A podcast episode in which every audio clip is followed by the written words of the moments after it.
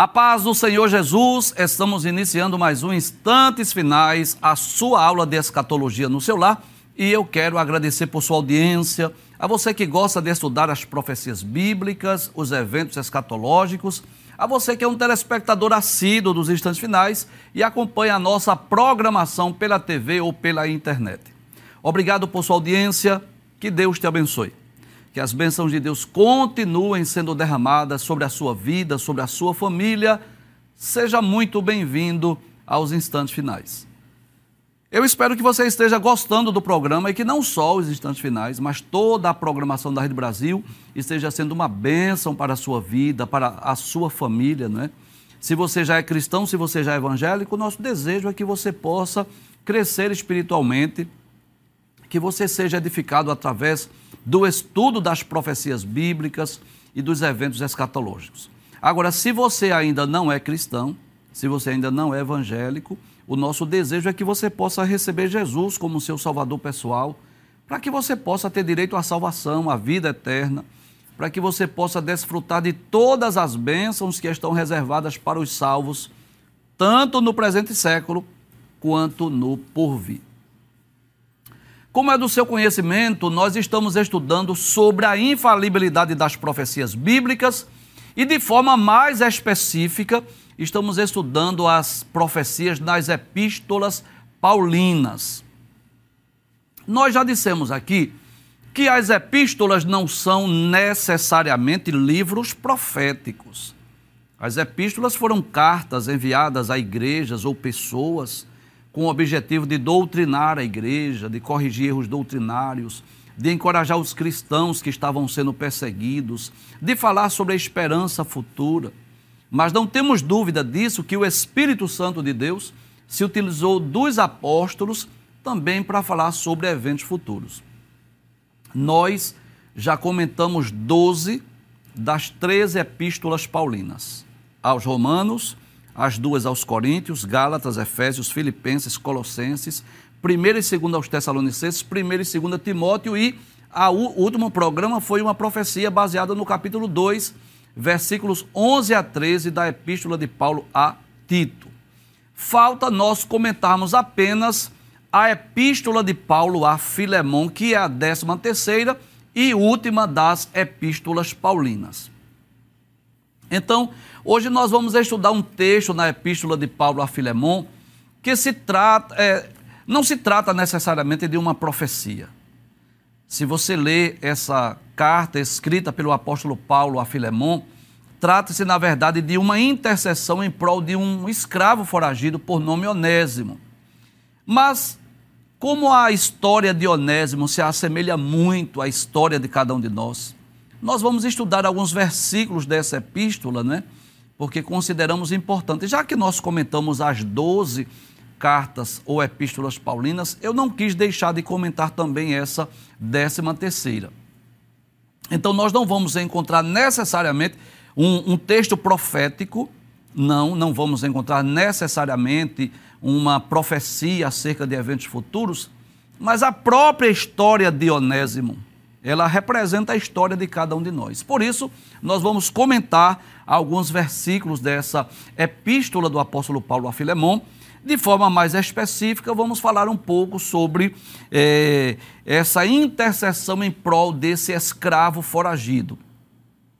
Então, nós vamos meditar e procurar extrair algumas lições para as nossas vidas. Agora, antes de nós comentarmos os textos, nós vamos falar um pouco sobre esta carta ou esta epístola. Paulo escreveu esta carta a Filemão por volta do ano 62 depois de Cristo, quando Paulo estava preso em Roma. Na verdade, é uma carta muito pessoal. É como que fosse uma carta de um amigo para outro amigo, né? Possivelmente Filemão era um filho na fé do apóstolo Paulo, né? E ele morava numa cidade chamada de Colossos. E Onésimo, que é um dos personagens principais dessa epístola, era um escravo de Filemão, que era amigo de Paulo ele havia fugido do seu Senhor e em Roma ele se converteu a Cristo. Através da pregação de Paulo, Onésimo se converte, tem um encontro com Cristo. E quando Paulo soube que ele havia é, fugido, né, aconselhou que ele retornasse para seu Senhor. Paulo disse a Onésimo: Olha, você precisa voltar para seu senhor que é Filemão. E é possível que ele estivesse temeroso, não é possível que Onésimo estivesse temendo retornar, temendo ser castigado por seu senhor. Então Paulo envia uma carta, uma carta muito pessoal a Filemão, para que Filemão recebesse Onésimo, não apenas como escravo, mas agora como irmão amado. E essa carta, é, embora seja uma carta muito pessoal do apóstolo Paulo, diferente das demais, que Paulo escreve para doutrinar a igreja, para corrigir erros doutrinários, ou até mesmo para encorajar os cristãos que estavam sendo perseguidos, ou ensinar os jovens obreiros, como nós estudamos as epístolas de Paulo a Tito e a Timóteo, essa carta é muito pessoal. Trata-se de um assunto específico para que Filemão recebesse Onésimo, não só como escravo, mas como irmão amado, como irmão em Cristo. E essa carta ela foi preservada e foi inclusa no cânon sagrado porque há uma mensagem de Deus para cada um de nós. É possível que você já tenha lido essa carta, mas talvez você não atentou para esse detalhe, como nós podemos é nos colocar no lugar de Onésimo. Estudando essa história, essa carta, essa intercessão de Paulo em favor de Onésimo, nós podemos pensar na história de cada um de nós, que outrora estávamos foragidos, estávamos distante de Deus, tivemos um encontro com Cristo e Cristo nos devolve a Deus dizendo a Deus que nos recebesse como um filho amado. E você vai perceber que eu posso é, pensar em Paulo como sendo Cristo, pensar em Onésimo como sendo cada um de nós e pensar em Filemão como se fosse o próprio Deus. Se nós fizermos essa, esse paralelismo, essa simbologia, nós vamos extrair grandes lições para as nossas vidas. Abre a tela principal, por favor. Isso, pode abrir isso. Então você tem aí à sua esquerda como que o apóstolo Paulo escrevendo essa carta ao seu amigo Filemon e à sua direita como que Onésimo sendo devolvido a Filemon. Então Onésimo seria esse jovem, esse mancebo que está como que de joelhos aí, eh, numa atitude de respeito e de reverência, não de adoração, e Filemão seria este que está em pé. Claro, isso é uma imagem meramente ilustrativa, só para nós é, entendermos. Traz a tela, por favor. Então, essa carta é a mais breve, é a mais curta do apóstolo Paulo. Ela possui apenas 25 versículos e ela trata só de dois assuntos principais. Três, na verdade. O primeiro seria um prefácio, uma saudação com ações de graças, que são os primeiros sete versículos do versículo 8 ao versículo 21, que é o texto que nós vamos estudar de forma mais específica, é a intercessão pelo escravo convertido Onésimo que tinha fugido de seu senhor, neste caso Filemão, e dos versículos 22 a 25, comunicações particulares e saudações. Observe que nós colocamos aí é, o tema principal, a infalibilidade das profecias bíblicas, mas nós colocamos estudo na epístola de Paulo a Filemão. Não é uma profecia, é um estudo de alguns versículos desta epístola, porque considero que é importante para cada um de nós. Passa o texto, por gentileza, vamos meditar na palavra de Deus. Abra a Bíblia, abra a sua Bíblia e acompanhe conosco a explicação desse texto. No capítulo 1, só tem um, um capítulo, né? versículos 10 e 11, diz assim: Peço-te por meu filho Onésimo, que gerei nas minhas prisões. Então, nós vamos perceber que Paulo escreve essa carta a Filemon com esse intuito de, de interceder, de pedir em, em prol, em favor desse escravo foragido, chamado de Onésimo. Aí ele diz, meu filho, e é bom lembrar aí que essa expressão meu filho é no sentido espiritual. Traz a tela, por favor. Era comum o apóstolo Paulo se dirigir aos seus companheiros, aqueles que ele ganhou para Cristo, como seu filho amado, Tito, por exemplo, Timóteo, Onésimo, Paulo trata eles como filho. Claro, não é filho biológico, mas são filhos espirituais. E eu já falei aqui, você sabe disso, que o apóstolo Paulo, quando estava preso, Paulo não ficava ali como que de cabisbaixo, ou estivesse ali é, triste, chorando, amargurado, angustiado, depressivo, ansioso. Não. Paulo, quando estava preso, ele via a oportunidade de, de pregar o evangelho. Quando ele escreve, por exemplo, a carta aos Filipenses, ele diz que toda a guarda pretoriana ouviu a mensagem do Evangelho. Ele diz que as suas prisões serviram de proveito para o Evangelho. Então, mesmo quando Paulo estava preso, Paulo aproveitava a oportunidade para pregar o Evangelho.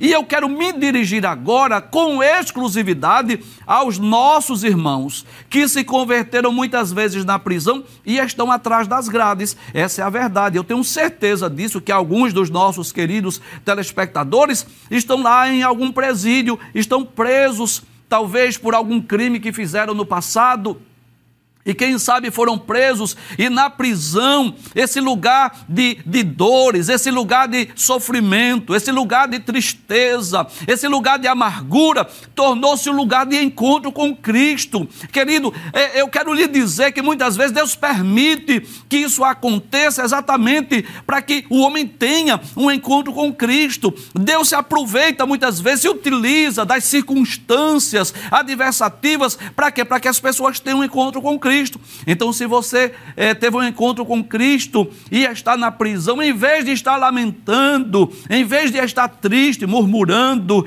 talvez você esteja aí, quem sabe, de cabisbaixo, quem sabe esteja aí angustiado, vamos fazer o que Paulo fez. Aproveite para pregar o evangelho aos seus companheiros de cela, aos seus companheiros aí do presídio. Seja um instrumento de Deus, seja um canal de Deus, seja um porta-voz de Deus, seja um pregador do evangelho. Aproveite para pregar o evangelho para quê? Da mesma forma como você teve a oportunidade de ter um encontro com Cristo atrás das grades, outros colegas, outros companheiros companheiros também tenham essa oportunidade.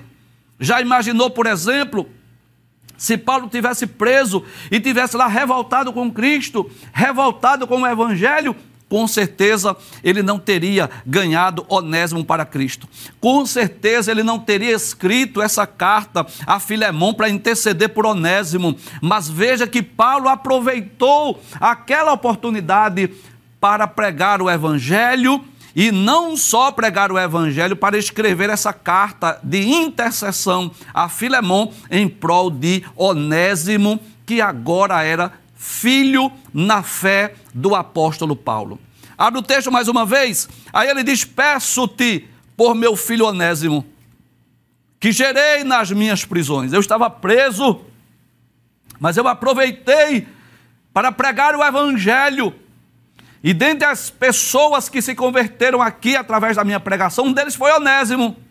Aí Paulo diz: o qual, noutro tempo, te foi inútil.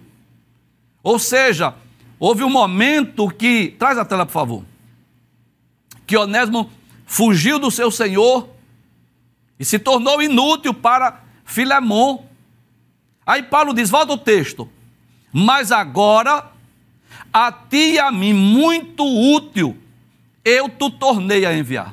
Olha, se coloque no lugar de Onésimo. Houve um período de tempo que nós estávamos como que inúteis diante de Deus, que nós não estávamos servindo a Deus, que nós não estávamos fazendo a vontade de Deus. Eu posso falar da minha vida, da minha experiência. Houve um período da minha vida em que eu estava distante de Deus, distante de Cristo, distante da, da Bíblia, distante do Evangelho. E eu posso dizer que, em certo aspecto, eu estava como inútil para Deus, porque eu não estava fazendo a vontade de Deus. Mas veja o que é que Paulo diz a Filemão. Volta o texto mais uma vez. Ele diz: Mas agora, como que diz, após a sua conversão, a ti e a mim muito útil Então, pensando em Onésimo aqui como aquele pecador que se converte a Cristo, é como se esse pecador que estava distante de Deus, distante de Cristo, distante do Evangelho, que era como que um inútil, ele agora tornou-se útil. Que coisa interessante. Paulo diz tanto a mim quanto a ti. Volta ao texto mais uma vez. Mas agora a ti e a mim, muito útil, eu te tornei a enviar. Então, traz a tela, por favor. Foi isso que Cristo fez por nós. Quando nós estávamos como Onésimo, distante de Deus, distante do Evangelho, e nós estávamos como que inúteis para Deus, porque não estava fazendo nada em prol do reino de Deus, em prol do Evangelho. Aí agora, Paulo diz: Eu estou devolvendo Onésimo, ele é útil a mim, ele é útil a ti, eu estou te tornando a enviar. Foi o que Cristo fez por nós. Cristo nos devolveu a Deus. Nós que éramos inúteis para Deus, agora nós fomos devolvidos a Deus. E Paulo diz: Ele é útil a ti e a mim. Eu posso dizer que nós tanto somos úteis a Cristo, como somos úteis para Deus, o Pai. Passa o texto, por gentileza. No versículo de número, pode passar, por favor? Versículo de número 12 a 14. Pode abrir a tela, por favor. Aí Paulo diz assim: e tu torna a recebê-lo como ao meu coração. Traz a tela, que coisa interessante. Paulo diz, Filemon, eu não quero que você receba Onésimo como escravo. Eu não quero que você olhe, quando Onésimo chegar aí, Filemon, ele vai levando essa carta em sua mão. Talvez um tanto apreensivo, preocupado, sem saber como Filemão vai recebê-lo, sem saber quais os castigos que ele esperam. Mas ele está indo com essa carta. E Paulo diz: torna a recebê-lo como ao meu coração. Sabe o que era que Paulo estava dizendo? Quando você olhar a face, você olhar o semblante de Onésimo, faça de conta que sou eu mesmo. Receba como se fosse a mim mesmo. Receba como se fosse o meu coração. É como se é, Paulo tivesse dizendo: Filemão, cuide de Onésimo Faça de conta que sou eu mesmo, faça de conta que é o meu coração. E não foi isso que Deus fez por nós? Não foi isso que Cristo fez por nós? Cristo nos devolveu a Deus e disse: recebe como se fosse o meu coração. Então, quando Deus olha agora para cada um de nós, Ele não olha simplesmente como pessoas comuns, pessoas quaisquer, mas Ele olha como se fosse o próprio Cristo, o coração de Cristo na vida de cada um de nós. Volta o texto mais uma vez. Aí ele diz: Eu bem eu bem o quisera conservar comigo. Eu vou ser sincero, Filemão. Eu queria que ele ficasse aqui comigo. Para quê? Por ti me servisse nas prisões do Evangelho. Ele me seria muito útil aqui. Se ele estivesse comigo aqui, poderia me ser útil, poderia me ajudar, me fazer companhia, poderia pregar o Evangelho comigo, poderia me ajudar é, quando eu precisasse, por exemplo, escrever essas cartas, de alguma forma, eu queria conservá-lo comigo. Aí ele diz: Mas nada quis fazer sem o teu parecer, para que o teu benefício não fosse como por força, mas voluntário. Eu não quis fazer isso. Eu poderia dizer, Onésimo, fica aqui comigo, não volte mais não. Vamos ficar aqui, você vai ser, vai ser útil, você vai pregar o Evangelho comigo, eu vou, eu vou lhe ensinar como você prega o Evangelho, como você ganha almas para o reino de Deus. Mas Paulo diz a Filemão: Eu não quis fazer isso sem o teu consentimento. Eu não queria que isso fosse por força, mas que isso fosse de forma voluntária. E é o que Deus quer de cada um de nós. Que nós voltemos para Deus, mas de forma voluntária que nós não sejamos levados a Deus só por força, mas de forma voluntária. O que Deus quer de nós é um coração contrito, um coração quebrantado, um coração voluntário, que nós possamos servir a Deus não com medo do castigo, não com medo do inferno, mas servir a Deus de forma voluntária, de livre e espontânea vontade. É esse o trabalho, o serviço que Deus espera de cada um de nós. Passa o texto, por gentileza, versículo de número 15. 15 16. Aí Paulo diz a Filemon, porque bem pode ser que ele se tenha separado de ti por algum tempo, para que o retivesses para sempre. Que coisa interessante! Traz a tela. Paulo diz: Filemon, é bem verdade que Onésimo se afastou de ti por um tempo.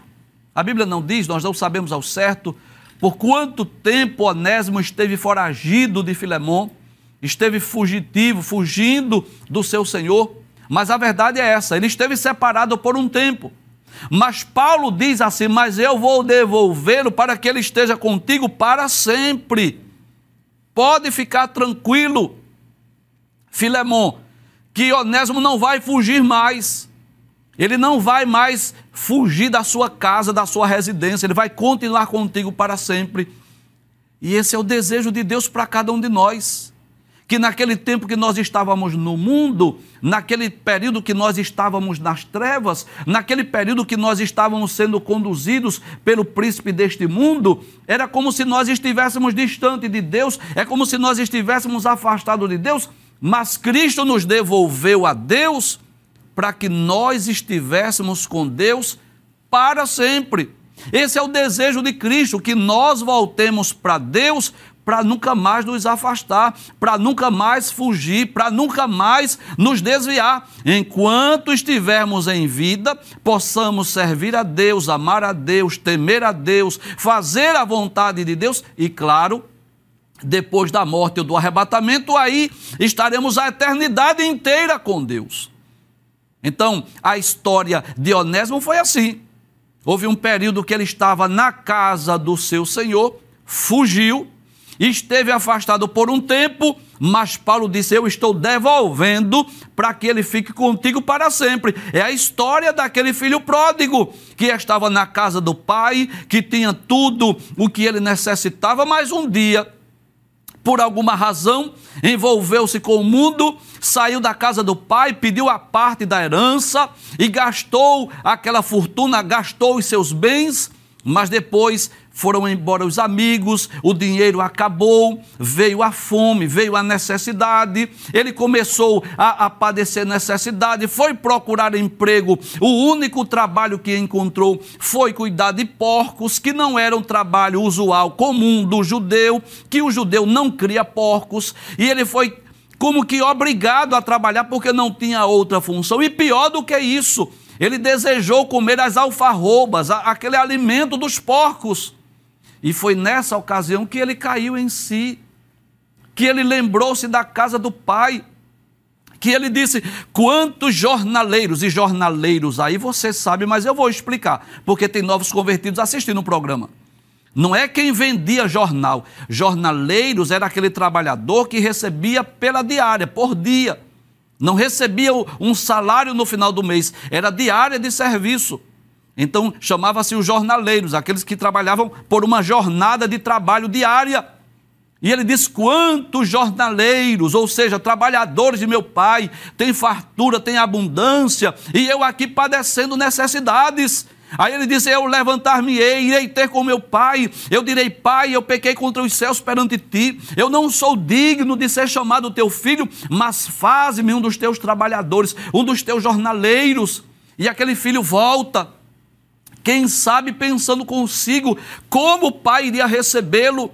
Talvez ele pensou consigo: será que o meu pai vai me castigar? Será que o meu pai vai me bater? Será que ele vai me receber? Será que ele vai permitir que eu seja apenas um trabalhador? E, para sua surpresa, o pai recebe, abraça, beija, manda fazer festa, coloca anel no seu dedo, sandália nos pés, troca as vestes e recebe-o como um filho amado, como um filho querido. E foi essa a experiência de Onésimo. Onésimo volta para o seu Senhor, pensando consigo: como é que Filemão vai me receber? Será que eu vou ser castigado? Será que ele vai ainda me receber? E quando ele chega, ele chega com uma carta. E de quem é essa carta? É de um amigo. Qual é o amigo? Paulo. E quando Filemão abre aquela carta, é Paulo intercedendo, dizendo: recebe Onésimo como se fosse eu mesmo, recebe-o como se fosse o meu coração. Olha, ele esteve separado de ti por um tempo, mas eu estou te devolvendo para que ele fique contigo para sempre. E esse é o desejo de Deus que o pecador, quando vem a, a, Deus através de Cristo, ele venha para ficar com Deus para sempre.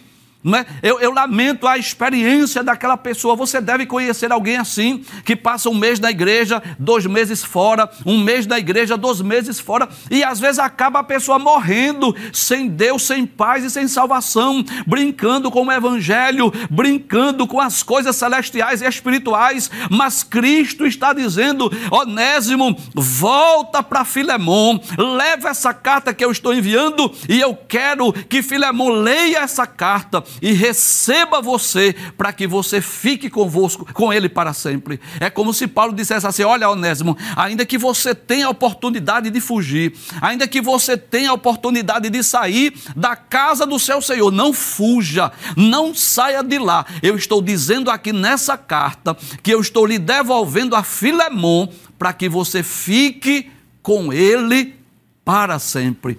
Volta ao texto mais uma vez. Aí não só isso. Paulo diz: porque bem pode ser que ele se tenha separado de ti por algum tempo, para que o retivesses para sempre. Olha que coisa maravilhosa. Não, volta ao texto, isso, não já como servo, não, oh, Filemon, por favor, Filemon, faça um favor para o seu companheiro, para o seu amigo Paulo. Não olhe para Onésimo como servo, não. Não olhe para ele como escravo. Antes, mais do que servo, como irmão amado, particularmente de mim, quanto mais de ti, assim na carne como no Senhor. Que coisa maravilhosa. Paulo disse: Filemão, quando você receber essa carta, quando você ler essa carta, quem sabe o coração de Filemão estava talvez irado, talvez dizendo assim: onde eu encontrar aquele escravo, eu vou castigá-lo. Talvez pensando assim: eu vou açoitá-lo. Mas ao receber aquela carta de Paulo, aí Paulo diz assim: olha, receba ele. Mas não receba ele como servo. Não receba ele como escravo. Receba ele como irmão. Tanto meu como teu. E não é isso que aconteceu conosco. Nós agora fomos inseridos na família de Deus. João capítulo 1, versículo 12: Mas a todos quanto receberam, receberam quem? Cristo, deu-lhes o poder de serem feitos filhos de Deus aos que crêem no seu nome. O apóstolo, o apóstolo Paulo diz que nós não somos mais forasteiros, nem, nem estrangeiros, mas concidadão dos santos e da família de Deus. Então, Cristo nos devolve a Deus e dizendo assim: Deus, Pai, não recebe mais ele como um servo, não recebe ele como um escravo, mas como um irmão amado. E é assim que Deus olha para nós, como seus filhos, como irmãos de Jesus. É isso que, que Paulo está nos ensinando nessa intercessão em prol de Onésimo. Passa o texto, por favor, versículo 17, pode passar o texto. Versículos 17 e 18, aí diz assim: Assim, pois, se me tens por companheiro, recebe-o como a mim mesmo. Traz a tela, por favor. Era Paulo dizendo: Filemão, não olhe mais para o semblante de Onésimo como o semblante daquele escravo, mas receba como se fosse eu mesmo. Faça de conta que sou eu que estou chegando na sua casa. Faça de conta que é Paulo que está entrando pelas suas portas. Recebe como a mim mesmo. E é o que Cristo fez por nós nos devolveu a Deus, os homens, todos nós que estávamos separados, estávamos destituídos da glória de Deus, porque o, o pecado passou a toda a humanidade. Romanos capítulo 5, versículo 12 diz isso: Como por um homem entrou o pecado no mundo, e pelo pecado a morte, assim a morte passou a todos os homens. Em Romanos capítulo 3, versículo 23, Paulo diz que todos pecaram e destituídos estão da glória de Deus. Em Romanos 6 e 23 diz: o salário do pecado é a morte. Veja que coisa interessante. Qual era o salário que nós merecíamos? A morte. Aí Paulo continua dizendo: mas o dom gratuito de Deus é a vida eterna. Então Paulo intercede por Onésimo, dizendo: Filemão, recebe Onésimo como se fosse o mesmo. Olhe a, o semblante, a face de Onésimo e faça de conta que você está me vendo, Faça de conta que é Paulo que está chegando na sua casa. E é o que Deus faz por nós. Ele olha para nós como se fosse o próprio Cristo, o próprio Jesus, o seu próprio Filho. Nós nos tornamos filhos de Deus a partir do momento que nós cremos em Cristo. Abre a tela mais uma vez. Aí ele diz: E se te fez algum dano, ou se te deve alguma coisa, põe isso na minha conta. Que coisa maravilhosa. Traz a tela. A Bíblia não detalha. E eu também não posso acusar Onésimo de ter furtado ou roubado alguma coisa de seu seu. Não posso acusar de forma alguma. A Bíblia não diz isso. Eu não vou dizer que Onésimo fugiu e roubou alguma coisa. Não vou dizer isso. Mas é como se Paulo dissesse assim: olha, se ele te deve alguma coisa, se ele te fez algum dano, põe isso na minha conta. E foi exatamente isso que ocorreu com Cristo. Jesus nunca cometeu pecado algum.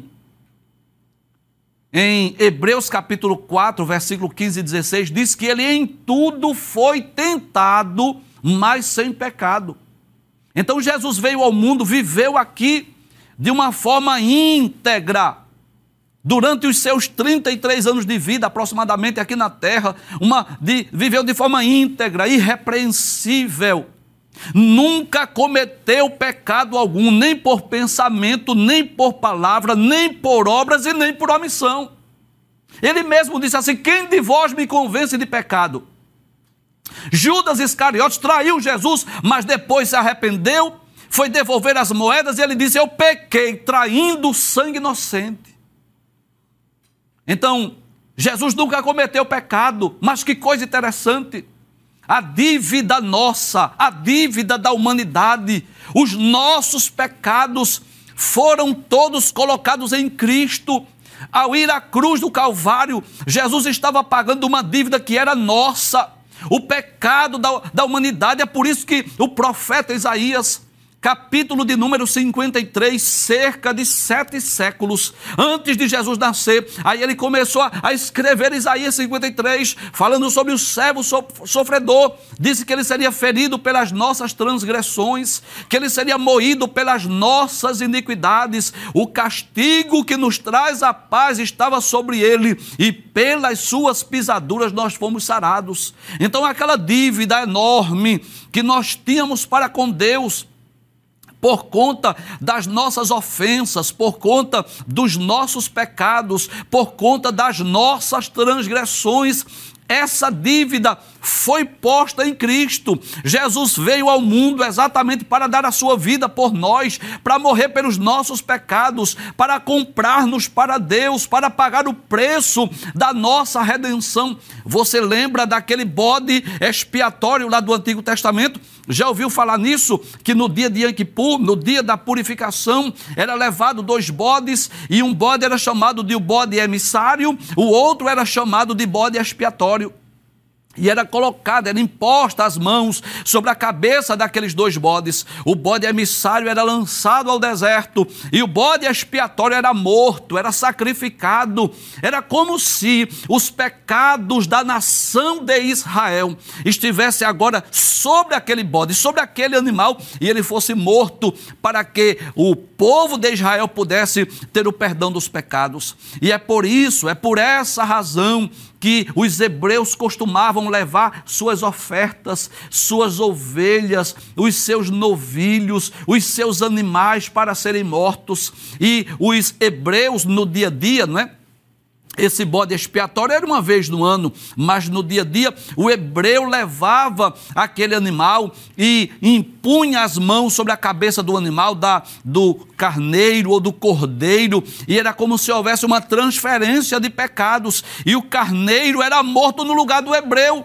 E é por isso que quando Jesus esteve aqui na terra, João Batista apontou para ele e disse: Eis o Cordeiro de Deus que tira o pecado do mundo. Então, quando Jesus vai à cruz do Calvário, mesmo não tendo cometido crime algum, ele foi para pagar a nossa dívida, para nos comprar para Deus. Que coisa interessante! Eu quero lembrar aqui que Jesus não foi à cruz não foi simplesmente por conta da incredulidade de Israel, não foi simplesmente pela omissão de Pôncio Pilatos, não foi apenas pela traição de Judas Iscariotes, não foi apenas pela incredulidade do sinédrio, não. Jesus foi à cruz do Calvário porque ele veio ao mundo com esse objetivo de comprar-nos para Deus, de pagar a nossa dívida, a dívida que nós não podíamos pagar, Cristo pagou por nós lá na cruz do Calvário.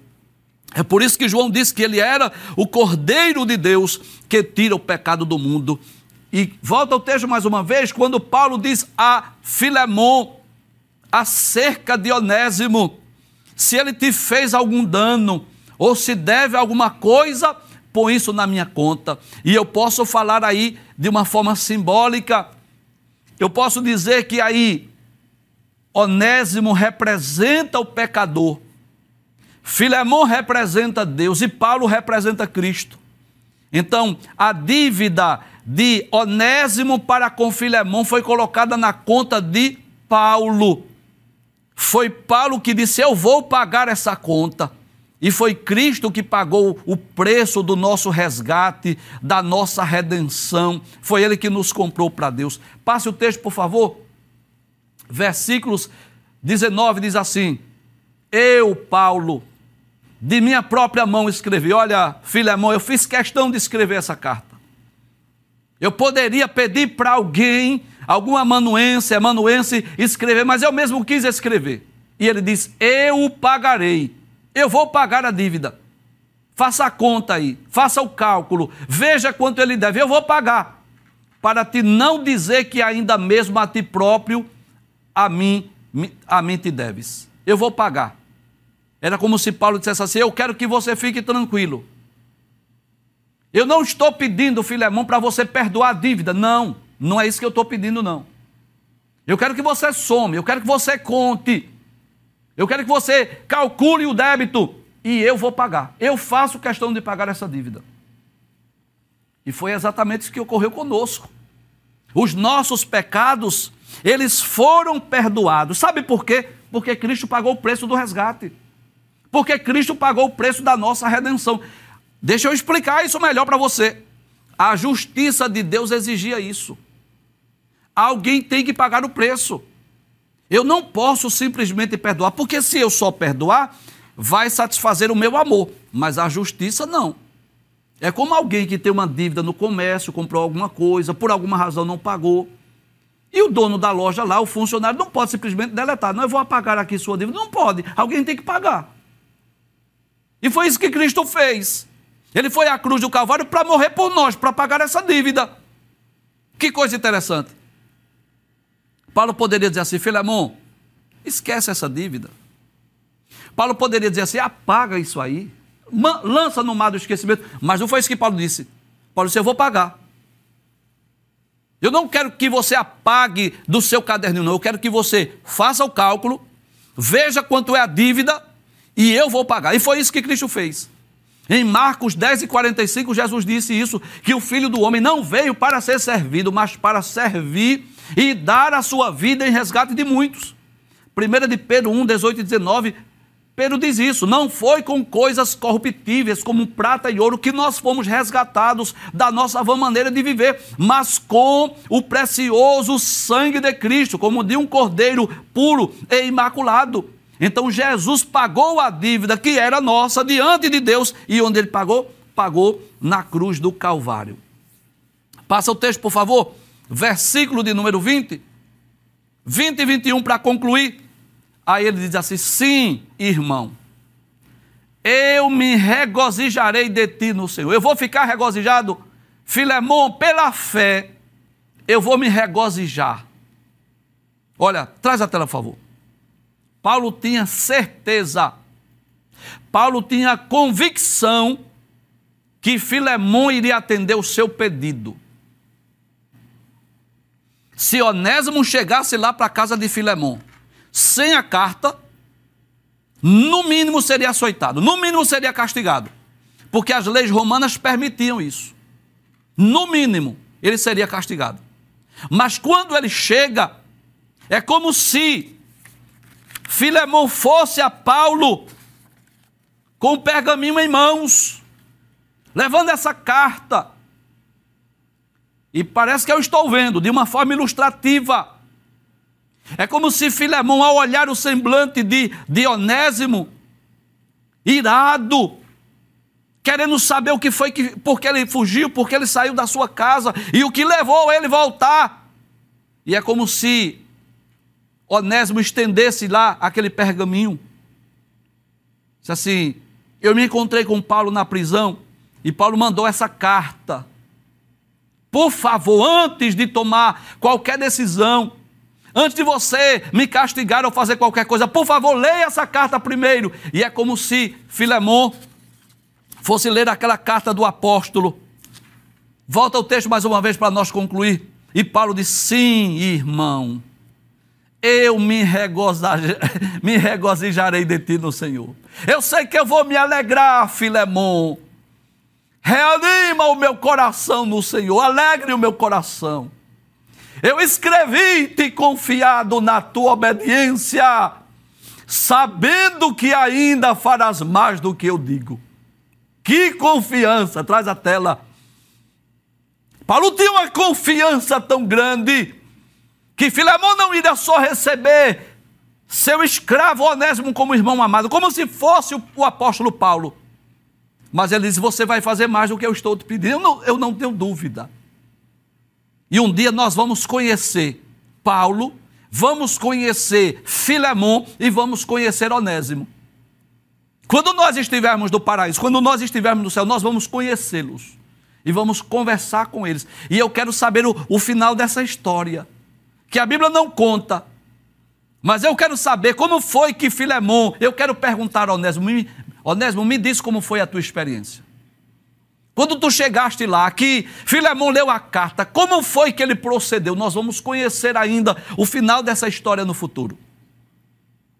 Mas sobre a história de cada um de nós, eu posso já lhe dizer. Paulo escreve essa carta dizendo a Filemão: Eu sei que você vai fazer mais do que eu estou pedindo. Então eu não sei como foi que Filemão procedeu com Onésimo, eu vou saber no futuro. Agora, o que Deus fez conosco eu já sei dizer. Ele não só perdoou os nossos pecados, Deus não só escreveu o nosso, o nosso nome no livro da vida, mas nos deu direito à salvação, nos deu direito à vida eterna e a uma eternidade feliz e segura com Deus no céu, nas mansões celestiais, na nova Jerusalém. Nós estamos chegando ao final do programa e você que está acompanhando sabe que nós concluímos o estudo das profecias nas epístolas paulinas. Se Deus permitir, no próximo programa, nós vamos iniciar o estudo das profecias nas epístolas gerais e vamos iniciar estudando uma profecia lá da Epístola aos Hebreus, que é o único livro do Novo Testamento cuja autoria é desconhecida. Até o próximo encontro, se Deus assim nos permitir. A paz do Senhor Jesus. Não esqueça, nós estamos nos instantes finais.